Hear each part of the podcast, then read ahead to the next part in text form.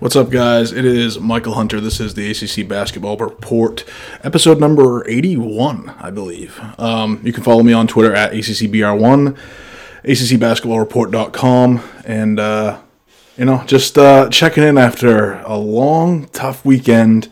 Watched a lot of basketball, watched a lot of good games. Some of the more shocking things I saw this weekend was the way that Butler absolutely handled Florida yesterday up at Hinkle. Boston College going into Purcell Pavilion and getting a win against Notre Dame was something that I absolutely did not anticipate. NC State had a little bit harder of a time with Wake Forest, I guess, than I originally anticipated. And then, of course, the cherry on top for the weekend is a Syracuse team that is not very good. Goes down to Atlanta. G-Tech favored by 3 in that game. They lose by 34 points at home. After the game, Josh Pastner, inexplicably with a grin on his face at the press conference, just made my blood boil. I watched about the first 13 minutes of that game and I had to shut it off because I was just so incredibly frustrated watching these guys play and how they just came out flat. And it's something that I said it on Twitter yesterday. You kind of get used to. You get used to Josh Pastner teams coming out flat. They did it against NC State. They got in a hole. They did it against Elon, where they look like crap. Bethune-Cookman, they look like crap. They were able to pull out those wins, but yesterday Syracuse just poured it on.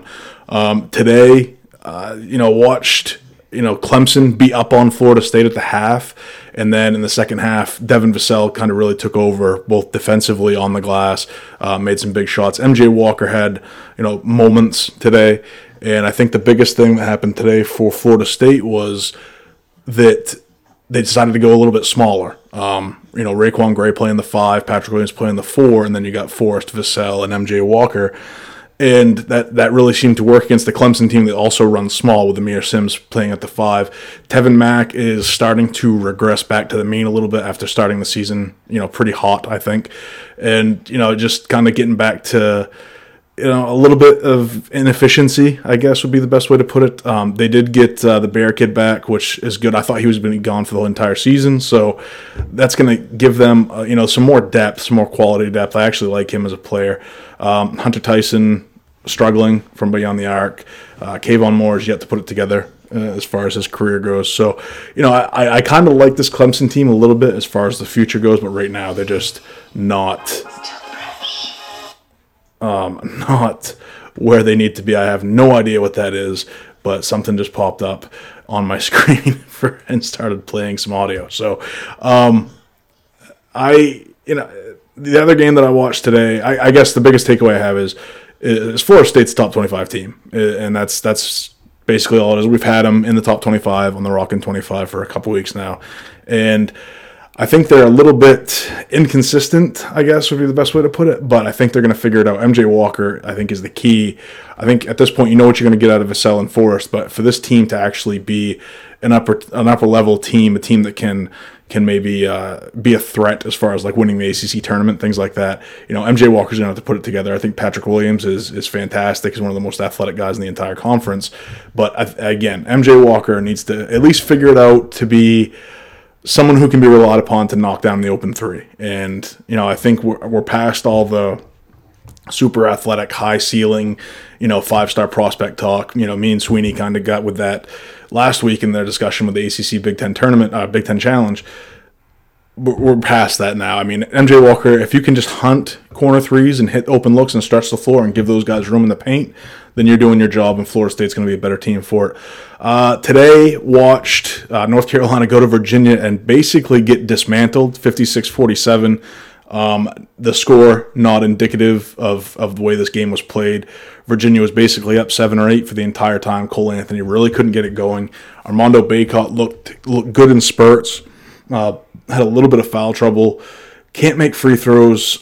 Carolina, we've said, so far this season, Virginia's biggest heel is they can't shoot the ball. Well, Carolina 1 for 14 from 3 today. So, Cole Anthony tried to put this team on his back, but at some point, and I'm going to talk about this with Regan as well, with Bobby, by the way, today, Barstool Regs on the episode. Really excited for me. So, it's just Cole Anthony he's really good, but what else do they have? I mean, these transfers aren't stepping up. They're not really giving Carolina and Roy Williams kind of what they anticipated coming into the season. We thought Keeling would be a three-point guy. Pierce would give them, some offense. Neither one has really happened. They did get Jeremiah Francis and Anthony Harris back today, so maybe going forward, those guys will be able to help out a little bit. As far as everything else, Louisville predictably dismantled Pittsburgh on Friday night in a game that, 64-46. Pitt, I thought, high upside team, could get into that 6-7 range in the ACC. They do have some wins against some high, some Power 6 conference teams, but it just looks, Xavier Johnson doesn't look like the player he did last year. I didn't think he looked better in this game, but still, 5 turnovers, 2 assists. It's just, it's not there. I wrote an article and put on the ticker for Better IQ that Trey McGowan plays terribly on the road. He's a fade, strong fade in this game. He goes down to Louisville, 2 for 8 from the floor, 0 for 1 from deep, 3 assists, 3 turnovers, scored 4 points in 31 minutes. So, it's kind of predictable at this point. McGowan's has been awful on the road, and all 13 true road games that he's played in college has been pretty bad. So something to fade in the future. I think Louisville looks good with Malik Williams getting back into the fray. He came off the bench, scored 13, had 11 rebounds, so a nice double-double in just 20 minutes for him. The addition of him kind of relegates Iggy Hun back to the bench. They also got David Johnson back a couple weeks ago. He's only playing a few minutes a game, though. They're kind of bringing him back slowly, and he hasn't looked all that great. So, Ryan McMahon, Darius Perry's actually playing better than I ever anticipated. Still a little bit turnover prone, but McMahon's shooting the shit out of the ball. Darius Perry's playing well. Fresh Kimball's coming off the bench. Didn't really give him a whole lot yesterday, but they didn't really need it. So that's kind of the rundown of the last 3 days right now. And I talked to this with Riggs as well. I think this team looks like a 5-bid. I'm sorry, this league looks like a 5-bid league. Maybe 6 if NC State can kind of put some quality wins together, but this league is just, it's soft. It's real soft. Miami's not that good, despite the win against Illinois. NC State has looked okay at times. Notre Dame losing at home to Boston College is brutal. Syracuse, even though they would go to Atlanta, they just shot the shit out of the ball. Elijah Hughes was unconscious from the tip. I think he had 4 threes in the first 5 minutes of the game. Virginia Tech, Riggs and I are going to discuss that a little bit here, but, Wake Forest, Clemson, Notre Dame, Miami, Georgia Tech, Pittsburgh, Syracuse are all bad. They're bad teams. I think, Virginia Tech is an interesting one. NC State's an interesting one. I think they're bubble teams, but I don't see any of those bottom 6 teams, unless something drastic happens, unless the light bulb really clicks. I don't see any of those teams as postseason contenders as far as the NCAA tournament goes.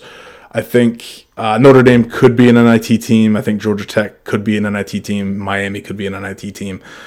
Pittsburgh has the talent, but there's something missing. I'm not really sure what it is, but I think Kareem Koulibaly needs to be playing more. I will say that. I like the Champagne kid, but they need some kind of toughness in the front court, I think. Audis Tony doesn't really do a whole lot for me either, but Jeff Capel gets paid millions of dollars to make those decisions, so we'll see what happens. Real quick, Georgia Tech. I've been kind of on Twitter, saying Pastner needs this chance, needs the opportunity, give him time, I'm out. I'm officially out yesterday. December 7th, 2019. I'm out. I'm ready to officially move on. I don't care what it costs.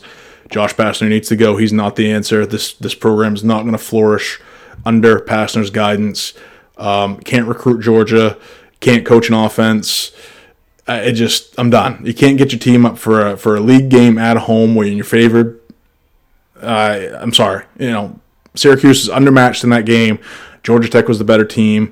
Georgia Tech had the best player in the game, the best defensive player in the game, and they lost on their home court, by 30-plus points when you're favored. And that's just unacceptable to me. I'm tired of it. Between the scandals and the sanctions, the play on the court, the lack of recruiting, I'm at the point where enough is enough, and I'm ready to move on. And actually, Riggs was nice enough to discuss that with me a little bit as well, and he had an interesting take on maybe who should be the replacement. So I guess to draw out this intro any longer, I am now joined by Barstool Reags, Mr. Bobby Regan. Hope you guys enjoy. Farrell turns the key, drives the lane with 3 on the shot clock. Doesn't get it. 5 seconds to play. Down the floor, Okogie. He beat the buzzer. Reags, I appreciate you taking the time to join me today. Hey, what's going on? Can you hear me all right? I'm running this through my computer. Yeah, we're good. Cool, perfect. I just wanted to, welcome you. I appreciate you taking the time. I know you're a busy guy. No, you got your own podcast as well. Jumping right in, I guess first thing I want to talk about, now that we're past Feast Week, we're past the ACC Big Ten Challenge, what is kind of your takeaway as far as the state of basketball on a national landscape right now? So there's a few ways to look at it. Mm-hmm. Like, I guess I've caught in a lot of you-know-what for it. Mm-hmm. I think everybody stinks. Yeah. And it's not a shtick. Like, obviously, I say everybody stinks, and it's like, not everybody. It's not that every team is bad. It's just, it's a down year for college basketball. Yep. And it's a massive down year. And it's fine. Like, it happens. It's the way that, you lose a bunch of upperclassmen to the draft / G League / overseas. You have a weaker recruiting class coming in. It's going to happen. Like, we're coming off of a year where we had an awesome tournament, a really good Virginia team. We're 2 years removed from probably the best offensive team of the last decade in Villanova. Like, we're 4 years removed from a year where we have arguably the best team in college basketball, maybe history, that obviously the 2015 Kentucky team, the same year that Duke won the national title with a loaded class. Wisconsin was loaded. Arizona was loaded. Virginia was really good that year. So I say everybody stinks, and everyone's like, well, that's college basketball. That's false. Like, it's just a weird rotational year where we're going to get this every so often, especially with the new rules and everything like that. So that's kind of where I am in it. But it's going to make for a really fun year because you just have no idea what the hell's going to happen night in and night out. Yeah, I think, it's funny because it seems like every year we say there's a lot of parity. We say that every single year. But this year, I'm involved with the Top 25 poll. And, like, when I sent it in the other day, I called my poll throwing darts because outside of Louisville and Ohio State, who I think are the best two teams in the country, you might as well just throw darts at a dartboard because the way we're going to cycle teams up and then they're going to lose and we're going to drop them back is just it's craziness every weekend, I think. Yeah, and even polls are kind of weird this year too because it's like, well, what are you basing it on? Like, do you think that Kentucky figures it out and ends up being a top 4 team in a month from now? Because they're going to have their chance against Ohio State and Louisville. Mm-hmm. Do you think so? So do you rank them 4? Like, hey, this is who I think they're going to be. Or, do like you said, I don't disagree that Louisville and Ohio State should be 1 and 2 in pretty much every poll. But then it's like, well, what do you do with like a team like Michigan State? Right. Or there's just so much around there, and that's why I'm trying not to get mad at the AP poll this year because I think that it's one thing that I definitely I will say Gary Parrish is obviously the biggest proponent of hating the AP poll and blasting with his poll attacks column. I've had multiple people be like, even before I started writing full-time for Barstool and everything, being like, no, you were definitely right. Like, you were way ahead of the curve of just the AP poll is just the worst. And I think this year everyone kind of agrees. Like, no one's really getting mad at the AP poll because nobody, again, you just have no idea what the hell's going to happen. Yeah. And it's an awesome, awesome thing. You need this sort of year. Like, I talked about it with Rob Dahlster, where you need this sort of year. Or no, it's all Mike Rutherford. You need this sort of year where it's wide open. You have no idea who's the best team in the country. Like, hey, you could tell me Kentucky, Kansas, Duke are the best team in the country right now, and I'd still be like, yeah, that makes sense. Versus, like, a couple years ago, like with Kentucky and Duke being, Duke last year, Kentucky 2015, whatever. You need that this year, the wide openness versus the 1 year of just an absolutely historically great team. That's what college basketball is kind of built on. Yeah, and we just saw it yesterday, which was I thought Florida was on their way back, and yesterday they just get bitch slapped by a Butler team that nobody was really talking about in the preseason. They were picked, 7th, 8th, 9th in the Big East.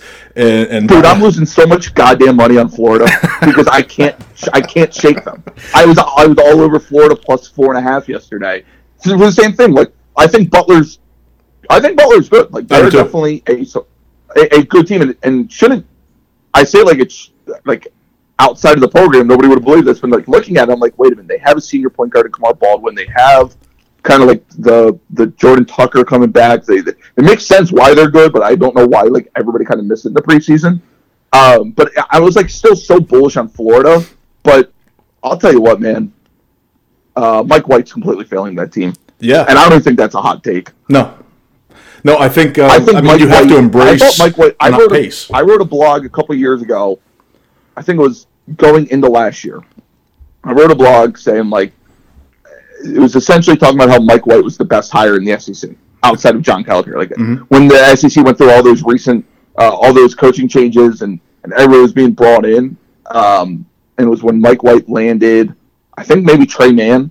And I was just like, man, he's getting stuff figured out down there.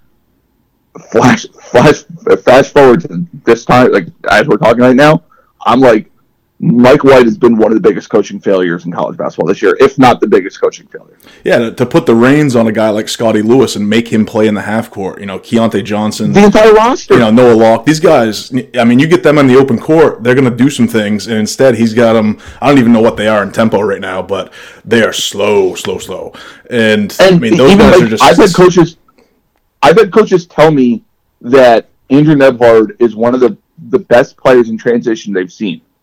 And it's okay, here's your lead guard, and guess what? You're making him literally walk the ball up the court. Yeah. Like, I'm convinced Mike White would get disappointed if they push the ball on 3-on-0 fast break. So, I don't know if you were able to catch the game a little while ago, but I just watched two top 10 quote-unquote teams in a cliche kind of rock fight, I guess, in Virginia and North Carolina. And I watched the entire game. I suffered through the first half. I thought Virginia actually, for the first time, looked like the Virginia of old in the second half with Waldo Tensai, hitting some threes.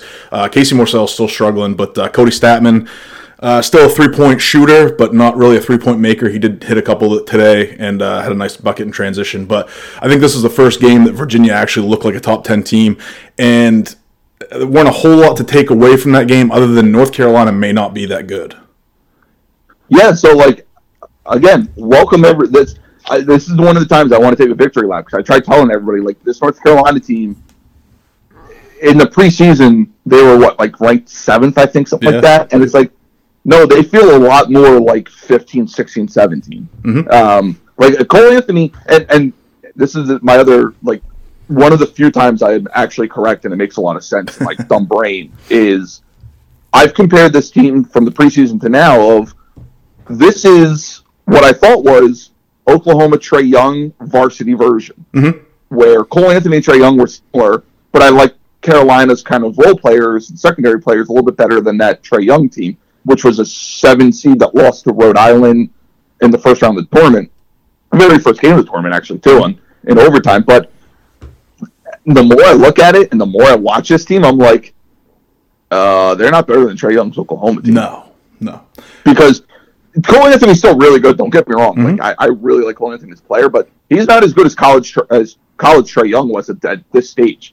And at the same time, like, who do you like on that UNC team, man? Well, they're not getting anything out of their transfers. I mean, Justin Pierce, okay, sometimes I guess. But Keeling has done nothing. I'm glad you brought that up. One of the biggest, I think, overreactions in college basketball that fans and media people do is when there's an up transfer, people just immediately think that they're going to be the same players they were from the same low major that they transfer from. Where it's like, no. Like, these up transfers, when they're at the low major, the offense is centered around them. That's why they're scoring 23 points on, 19 shot attempts. Right. Because they can do whatever the hell they want. They get the ball all the time. Now you're going up into a system against playing high majors night in, night out, and... Like, you're just seeing, the difference in athleticism, the difference in talent. Like, yes, a lot of times these guys kind of fall through the cracks in recruiting and whatnot, but it's also a reason, they weren't recruited at the same time. Right. And it was, I think in Roy Williams' case, it was he had to backfill the roster because he lost so much from last year's team. They did get a little bit healthy today with Jeremiah Francis and Anthony Harris both getting into the game. Neither one really did a whole lot. But I think the biggest, maybe other than Anthony being by himself on the offensive end, is they aren't running like they usually do. I mean, they're a little bit faster than they have been in Roy Williams' era, but in regards to the comparison of the rest of the country, the rest of the country has kind of caught up with their transition style, and they're not ranked as highly in tempo as they typically would be. And that's because Anthony's bringing up the ball. He's not really pushing the ball. And the other thing that I'm seeing is Armando Bacot can't buy a free throw. He's huge. Nobody can really handle him, but you put him on the line, it's an 0 for 2 or 1 for 2 at best. So this is actually the slowest, or I should say the lowest they were ranked in average possession length in Roy Williams' at time at UNC. Yep. I like Bacot. Like you said, he's shooting 60% from the free throw line, 59%. Like, yeah, that's going to happen. It's a big win in college basketball. It's not, it's not Udeka Azubuike at least. But honestly, to me, it's the two biggest things with this UNC team. You mentioned the transfers, which I agree with, but it's also Roy Williams kind of rolled the dice on like 7-8 wings, and none of them have really figured it out, right? Like Pierce, Keeling, Leaky Black, Brandon Robinson. Whether it's injuries, whether they're just not shooting the ball well, whether they're just not finding their role, whatever it is, they're just not figuring it out from the wing spot, and that's so important for Roy Williams' system. The other thing, it's like you're running like Andrew Playtech as like your third or fourth guard. Right. I mean, Robinson should be that guy, but he just can't shoot right now. Right. And like the thing is, like UNC, they've always had a guy like Andrew Playtech who is developed, like whether it's Luke May, which that's obviously the one extreme, but hell, like let's stick with the comparison that everyone wants to do of white guards, Bobby Frazier, Wes Miller. You can look back through time. These guys have, rode the pine as a freshman, minimal minutes as a sophomore, more minutes as a junior, senior, they end up like starting. Well, Andrew Playtech does not look like a UNC player. Like, he just does not look like a UNC player. And that's from a strictly talent perspective right now, too. And he has to play 50% of the minutes. So, in 10 days, this team heads to Spokane to take on a Gonzaga team that was maybe a little bit, I don't want to say undervalued, because we didn't really know what to expect from them coming into the season. Gonzaga on the year 9-1, currently number 9 in Ken Palm. Carolina's going on a return trip from last season when Gonzaga come to Chapel Hill. What's your expectation in that game?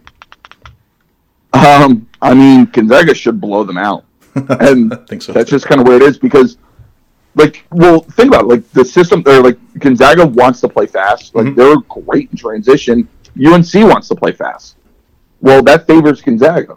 Slowing it down favors UNC, but that's not how UNC plays. You want to go to... You can't pound it into the post. Like, yes, Armando Bacot. I do like what Armando Bacot gives them, but Gonzaga, they can throw, I'm going to butcher his name, Petrusev on him, Dratini on him, Killian Tilly. Like, they have so much size and dudes that they can just kind of throw out there, right? So now what for UNC? You can't rely on three-point shooting. You have to go to Spokane where that's a big-time home court advantage. Honestly, if Gonzaga doesn't win that game by double digits, I'm a little confused. Yeah, I think I did a preview for one of the sites. Checking out, I mean, this UNC team, like, they looked bad today on offense, but they've been bad all season. I think right now they're at, like, 0.82 points per possession on the season. I mean, they're just incredibly inefficient. Whether, regardless of what their KenPom numbers say, as far as adjusted offensive efficiency, this is a very bad offensive team. It's Cole Anthony-centric, and he's had some difficulties, with field goal percentage. He's shooting under 40% from field goals. So, here's the thing. I do think that Roy needs to let him just go full Trey Young, right? Like, have him have 100% usage rate. It would be entertaining for us, if anything. What do you have to lose? Right. Like, at this point, we've already said the entire narrative is he doesn't have help, and he doesn't. Cole Anthony's your best player. He might be the most talented player in college basketball. Right. Just let him do his thing and just live or die with Cole Anthony. And like, what's the floor if that happens? You're an 8-9 seed probably. Like, okay, UNC's been there before recently. It's not that out of the realm of possibility where it's like UNC's an 8 seed and losing in the second round. We've literally seen that happen. Moving to, I guess, the number 1 team in the country now. We'll take a trip to Louisville. I know you're a Kentucky guy. They have a matchup coming up at the end of the month. Yeah. Is Louisville a sustainable number 1, or do you think it's going to continue to kind of be a carousel? And what do you anticipate in that Louisville-Kentucky game? I think it's both. Like, I think Louisville's definitely in that top tier of teams. That's the way I kind of like to look at stuff a little bit more now, is kind of tiering teams versus, well, they're number 1, they're number 2, they're number 3, because it's like, well, what's the difference between 1 and 4 versus like 4 and 10? Or 10 and unranked. I think Louisville's in that first team right now. What'd you say? I said, or number 10 and unranked, because I mean, I don't know who the number 10 team is right now, but Florida's not ranked, and you know they might be favored in that matchup. Right. But I like this Louisville team does make sense. Like, I think Chris Mack's a hell of a coach. I think it's weird that he's at Louisville. I don't appreciate that he's at Louisville, because I can't hate him. I got to know him a little bit at Xavier, and I really like the guy. And he's also just like, I said it before, where it's like it just doesn't feel right. Like him versus Calipari, it doesn't look right? Like Calipari versus Pitino looked right. Right. Penny Hardaway versus Rick Barnes looks right. Mick Cronin versus Chris Mack looks right. Like, Chris Mack versus John Calipari, I don't know. Something's just not right there. But they have a star in Jordan Norwell, obviously, who, you know, he's an All-American, whether you think he's National Player of the Year or not, whatever. We'll see how that plays out. They have depth. They're figuring out with, like, their freshmen. They do have some stud freshmen. You look at Samuel Williamson, Aiden, Iggy Hun, Josh Nickelberry. They have guys that are in this freshman class that I think are really good. They have the transfer in Fresh Kimball, obviously. You know, they have shooting. Like, Ryan McMahon, who's somehow still in college, is a good enough shooter. I mean, this team's 30th in the country in three-point shooting percentage, which if I tell you, you know, hey, man, close your eyes and picture Louisville basketball, you don't picture three-point shooting, right? You picture them, like, driving head down to the rim. Right. So I think that's a major thing. And their defense is good. Like, Chris Mack is really good with that pack line defense. As for the matchup against Kentucky, I still like Kentucky in that game just because it's in Rupp Arena. You have the rivalry factor. Like, hey, if Louisville goes in there and beats Kentucky, awesome. Like, great win for them. I will be a little bit impressed. You know, I think Kentucky's going to be favored in that game. When you look at, you know, from a gambling perspective, being at home, rivalry game, I think you're looking at like Kentucky -1.5, -2, something along those lines, barring that Kentucky just doesn't fall apart between now and then. But I can't wait to watch that game. I think either team can make a statement in that one. You know, Kentucky has Ohio State before then, so we'll see what happens. But this Louisville team, I think, is without a doubt in that top tier. It's one team I think that nobody can argue is up there. I know, like I said, you're a Kentucky guy. I am a long-suffering Georgia Tech fan. Yeah, and we get to travel to Rupp next weekend. As a third-party guy looking at Georgia Tech, what is your current take on the Josh Pastner era? I mean, I would swear, but Josh Pastner would yell at me if I do that. He's just not good. Like, I shouldn't say he's not good, but like we know who he is as a coach now, right? Like, he's not going to win at Georgia Tech. That's been established. All that crazy, like, it's not nearly getting talked about enough. The crazy story of how Georgia Tech got sanctions. Leave out the shirt club story of Jared Jack and Wendell Carter. That's in its own right just a great story. But essentially, how Josh Pastner was like, extorted, blackmailed, however you want to view it. I don't know the exact legal term off the top of my head of what it was. Accused. With a guy of who he was friends with. And, like, it's one of the crazier stories that just kind of got swept under the rug because of everything else going on. But even without that, like, his peak was a bubble team. Like, I don't know. Like, man, you're Georgia Tech. There's not a reason. Like, Georgia Tech should be good at basketball year in and year out. They're one of those programs, like, you don't have to leave the damn city to recruit. Right. And he's not, I mean, the best player he's got coming in next year is a guy from overseas, from Europe. Right. And it's like, that's fine. I understand when that happens. But but you're in Atlanta. Like just set up the walls around Atlanta as much as possible. And then Tom Crean moves in your backyard and starts just hauling in Georgia talent. Right. And I just think we see the peak, and it's like we saw the peak at Memphis. We saw the peak here. Like he's just not this guy that I think everybody was wrong about him, myself included, where everyone kind of thought like, hey, he has the background. He was with, he went there his own. He played there. He was under Lute, with Memphis, with Calipari, whatever. Just never kind of panned out, and that happens. Like he's going to be one of those guys that look at Tony, like almost like Tony Barbie, right? Like a great assistant coach that just can't for whatever reason can't figure it out as a head coach, and that's kind of what I think of him. Like I don't think he's necessarily a bad coach. I think he's a bad head coach. If that job were to open up, say, after this season, who do you think that G-Tech should look at as far as... I don't think they're going to have the money to go after, any kind of big-name coach or even, a tier down from that. But who would you like to see get an opportunity and who could succeed in that environment in Atlanta? Man, that's a great question. If Ron Hunter didn't take the Tulane job last year, I think that'd be a guy you'd have to go after. And you still might. I just don't think Ron Hunter leaves a job after a year. Sure. But he would have been a great, great fit there because I think he'd be able to recruit Atlanta, which is what we just talked about. I would try, honestly, and this might just be a lazy way to look at it. I would try to get Wes Miller there. Just pitch him on like, hey, the ACC. Mm-hmm. You need a job. Like, Roy Williams is going to be at UNC for a while because I think Wes Miller just eventually takes the UNC job whenever that opens up. But, like, hey, come – almost like Tubby Smith, where he went to Georgia then Kentucky. Like, you can leave within the conference, right? Sure. If you left Georgia Tech to UNC, the only people that don't understand that are Georgia Tech fans. So, like, I Wes Miller is one of the best young coaches in the country. I would maybe try to just throw all my money at him.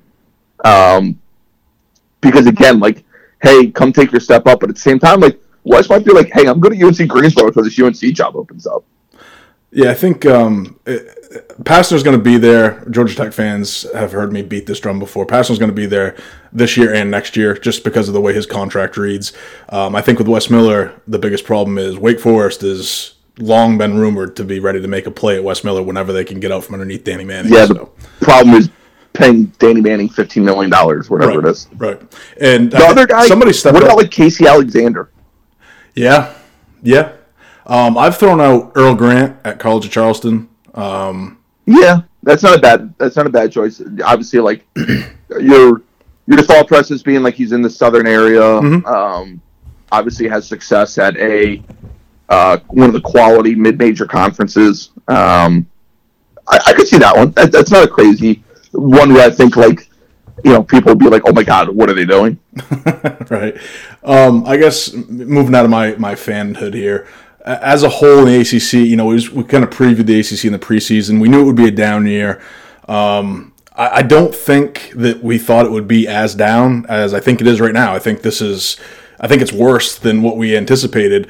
And I think right now it's a 5 or 6 bid league.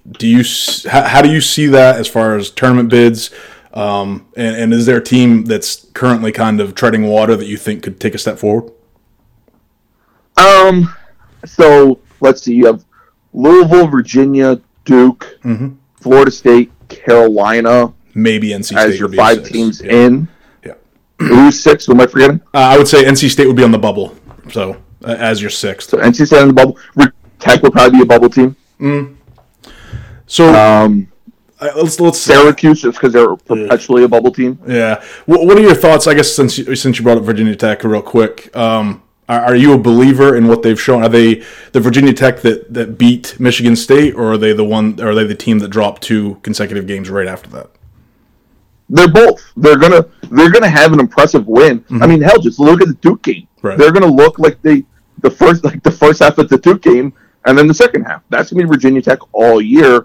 And that's fine. Like, it's Mike Young's system with a bunch of shooting and year one. Like, it's just guys learning the new system.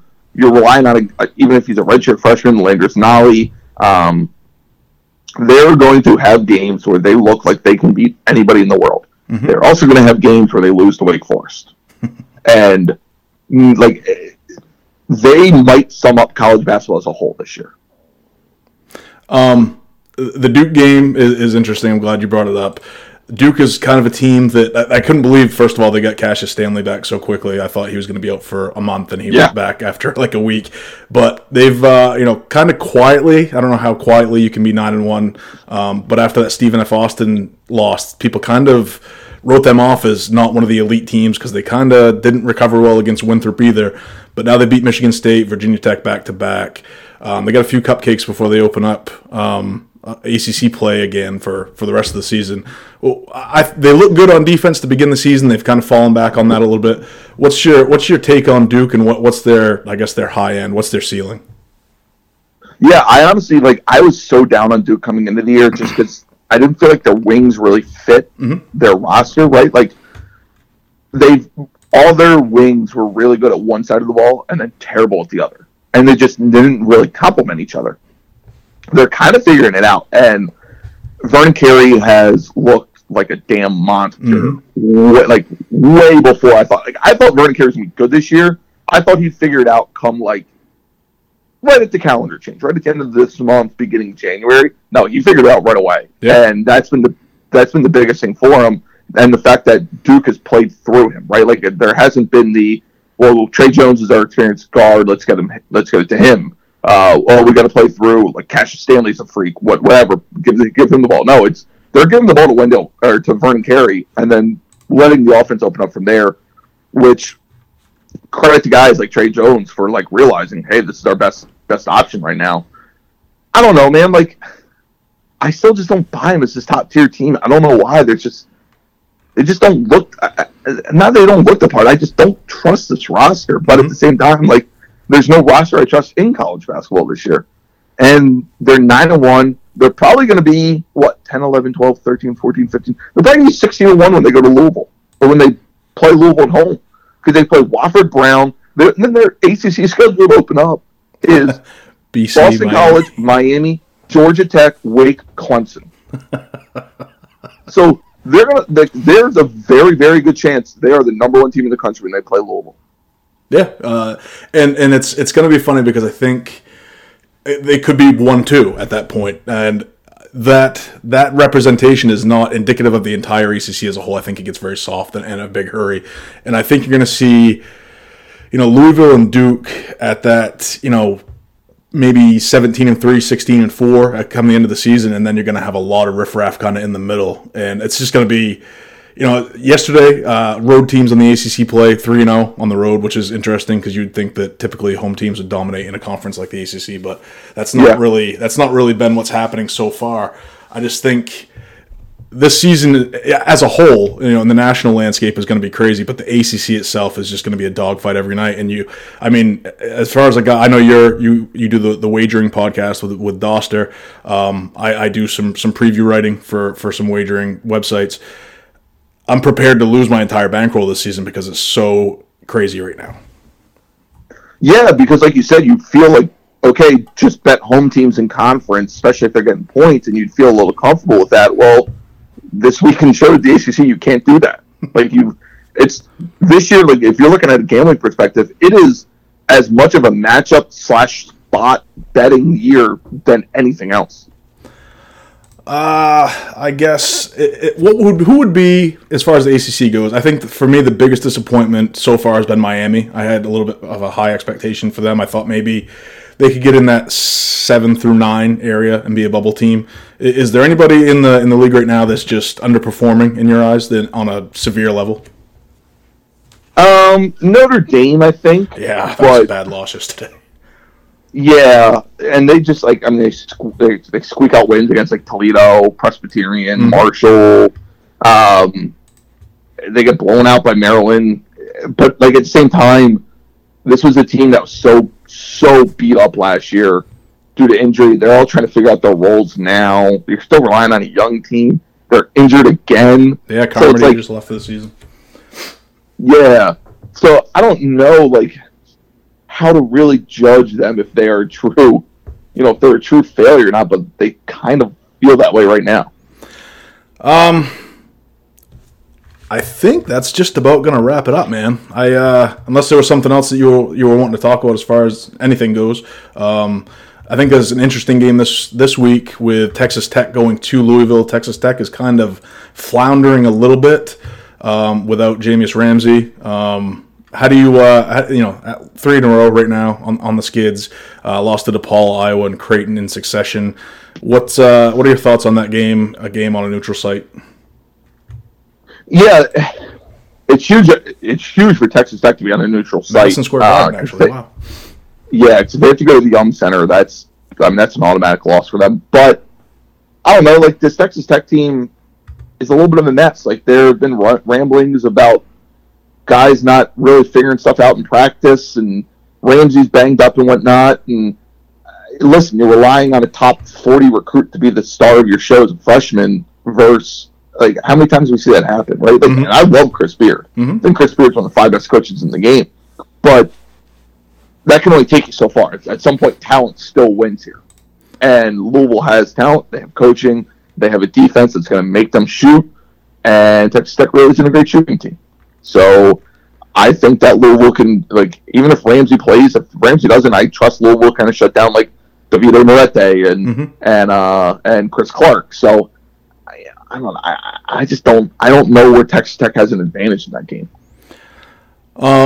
I guess, like I said, I appreciate you taking the time, man. It went a little bit quicker than I originally anticipated, but, let everybody know, everybody that knows me knows you, I'm sure, but I know that you're currently writing for Barstool. You've got the Fundamentally Sound podcast. Anything else going on in your neck of the woods? No, man, just doing the podcast, doing the blogs every day. So, yeah, appreciate anyone listening that follows, reads, listens. Definitely appreciate it. Thanks for having me on. I appreciate you taking the time, man. Have a good night. All right, you too. See you. So that was my conversation with Barstool Reagues, Robert Regan, the man, the myth, the legend. One of my favorite follows on Twitter for sure. And, The conversation didn't quite go as I anticipated. I kind of, like, we got about 30 minutes in, and I just ran out of shit to talk about. So it was a little bit awkward at the end. I'm not oblivious to that, and I do apologize to Reagues and to you guys. We blew through all the topics that I had written down, and then I just didn't really have a great way to end the conversation. So, I acknowledge the fact that it was a little bit awkward at the end. But again, I appreciate Reagues taking the time to join me. Again, one of my favorite guys, Fundamentally Sound podcast, one of my favorite podcasts. Him and Doster doing the Best Bets episodes on NBC Sports is something that I really enjoy listening to as well. So I appreciate Reagues taking the time to join me. Coming up this week, I do actually have the other side of that. Rob Doster will be joining me, NBC Sports, later on this week. It's going to be a midweek episode. And then next weekend, Jim Root of Three Man Weave will be joining me next Sunday. So a lot of good guests coming up. I'm, again, as I said last week, still working on Coach Carlton Young, who's been in contact, and we're trying to work out, schedule a time. It's probably going to take place after the new year if it does take place. Also working on a time with Louisville assistant coach Dino Gaudio has responded that he'd love to join me. So that'll be after the new year as well. So a lot of good guests coming up. Hopefully, some informative, good conversations for you guys. And I hope you guys enjoy. Don't forget, like, rate, review, share the podcast. Get on, leave me 5 stars, leave me a review. Let me know what I could do better, or maybe any guests that you guys would like to see join me. It's just, week to week. I'm, bringing in guests, hopefully quality guests. Hope you guys enjoy. And, anybody you guys want to hear me have a conversation with regarding ACC basketball or just basketball in general, absolutely let me know, and we'll work on it. But until then, check us out at the Rockin' 25 at rock101.fm. Every week we release the new top 25 poll as voted on by some of the best independents in the nation. And I appreciate you guys taking the time to join me this evening. I hope you guys have a great week, and I will see you next weekend. Later.